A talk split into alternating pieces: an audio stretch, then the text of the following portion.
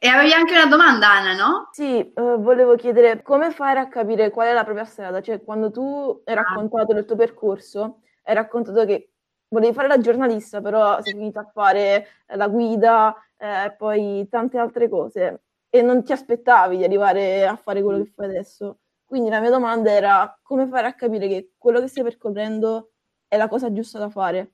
Ok, guarda, questo che ti rispondo non è mio, ma è di Gary Vee però un po' diciamo che ha risuonato su di me perché mi sono sentita identificata. Lui dice: prova, prova a fare tutto quello che ti piace, no?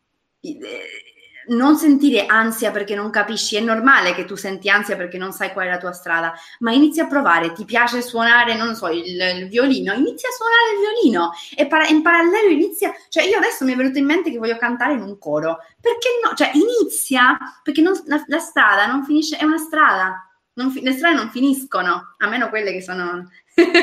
Però le strade non finiscono, quindi è bello perché hai sempre opportunità di iniziare di nuovo, iniziare da capo, tornare indietro, come una strada. Puoi tornare indietro, puoi andare avanti, puoi girare, fare un, un detour, poi, cioè, inizia a, fare le cose che ti appassionano, che ti piacciono.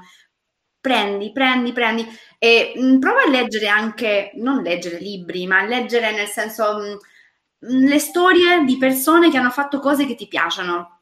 Se c'è un'impresa che tu la trovi particolarmente interessante, chi è la fondatrice, come l'ha fatto? Leggi le storie di imprenditrici che magari ti aiuteranno a trovare un modello. Io penso che trovare un modello sia molto molto interessante, non è fondamentale, però è bello avere un, un faro, no? avere un modello a, eh, da seguire, ma anche mh, la tua strada non sarà come la, la sua, no? Il tuo percorso sarà diverso, sarà più bello perché sarà tuo.